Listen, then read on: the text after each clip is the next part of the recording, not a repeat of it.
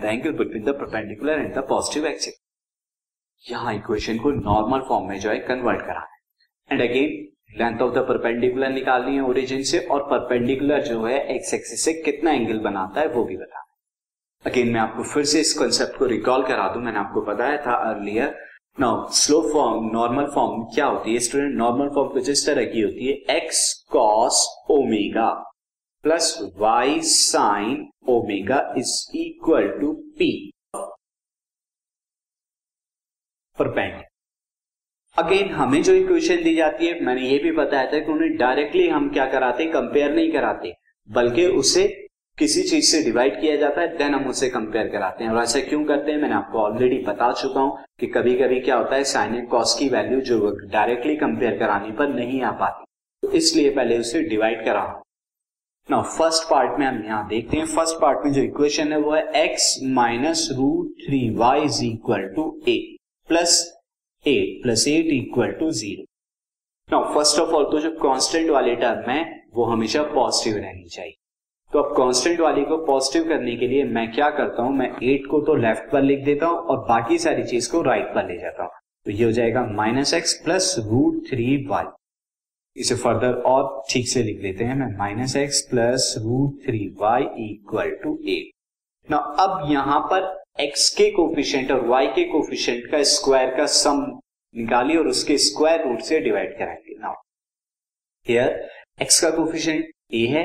अगर मैं इससे compare कराऊं a x plus b y equal to c. से अगर मैं इस इक्वेशन से कंपेयर कराऊं तो यहाँ पर क्या होगा और मुझे वैल्यू क्या निकालनी है? Square root of a plus square plus b square now student on comparing on comparing with standard with standard form और स्टैंडर्ड फॉर्म मैंने आपको लिख दी है। सिर्फ़ यहाँ पे सी को लेफ़्ट या राइट हो, उससे फ़र्क नहीं पड़ता स्टूडेंट यहाँ। स्टैंडर्ड फॉर्म तो यहाँ पर क्या हो जाएगा? A is equal to minus one b is equal to root three तो देयर फोर यहाँ हो जाएगा square root of a square plus b square अगर आप निकालें three plus one is four और square root of four is two two आ गया।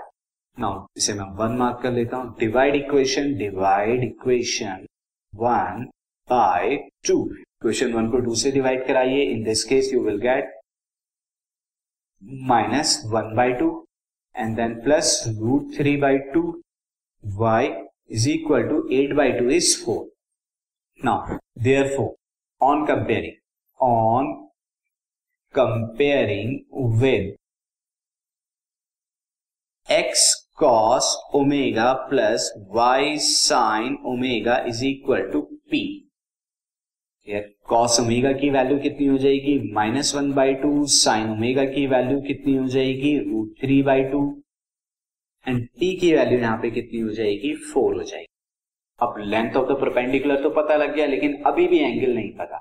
हमें इतना पता है कि cos omega minus one by two है sine omega root three by two अब कॉस ओमेगा कॉस की वैल्यू नेगेटिव साइन की वैल्यू पॉजिटिव और ऐसा कब होता है? ऐसा ओनली सेकंड क्वाड्रेंट में आपको ट्रिग्नोमेट्री याद हो तो कॉस की वैल्यू नेगेटिव और साइन की value positive now sine root three by two किस वैल्यू पर होता है? Sine root three by two sixty degree पर होता है।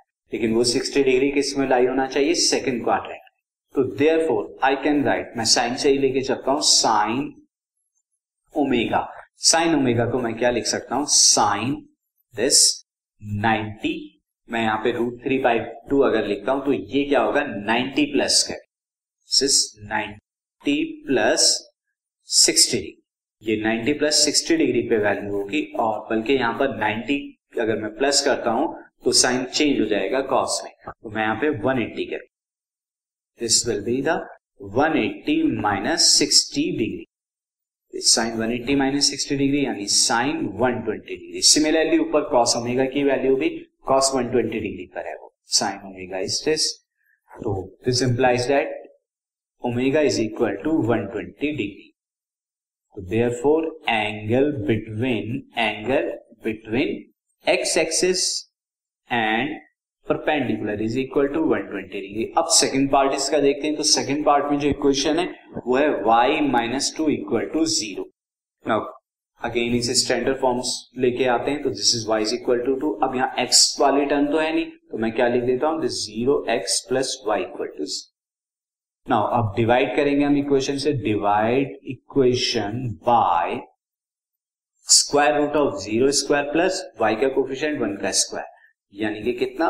One see. Zero square plus one square is one और square root of one is one.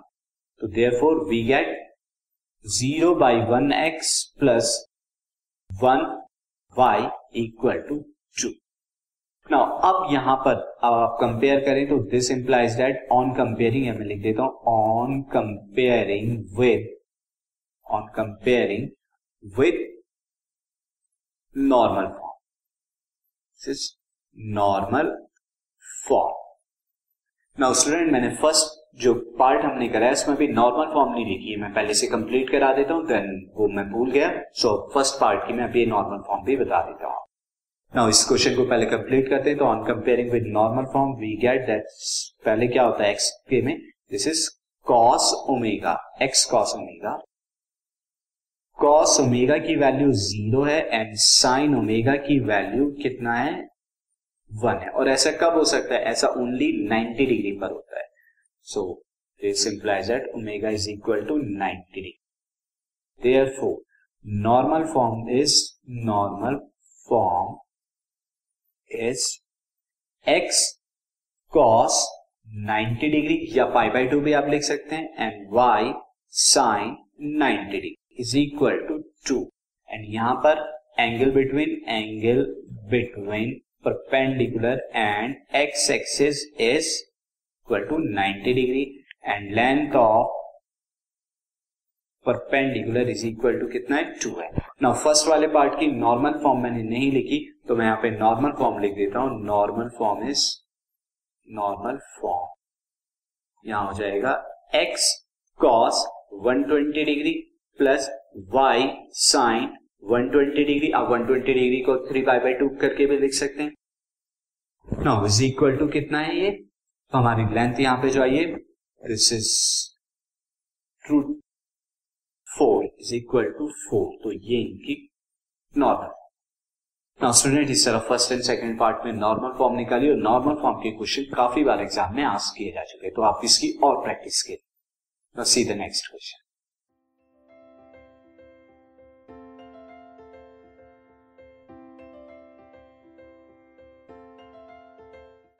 this podcast is brought you by Hubhopper Shiksha Abhiyan अगर आपको ये podcast पसंद आया तो प्लीज़ लाइक शेयर और सब्सक्राइब करें और वीडियो क्लासेस के लिए शिक्षा अभियान के यूट्यूब चैनल पर जाएँ। This podcast is brought you by Hubhopper Shiksha Abhiyan अगर आपको ये पॉडकास्ट पसंद आया तो प्लीज़ लाइक शेयर और सब्सक्राइब करें और वीडियो क्लासेस के लिए शिक्षा अभियान के यूट्यूब चैनल पर जाएँ।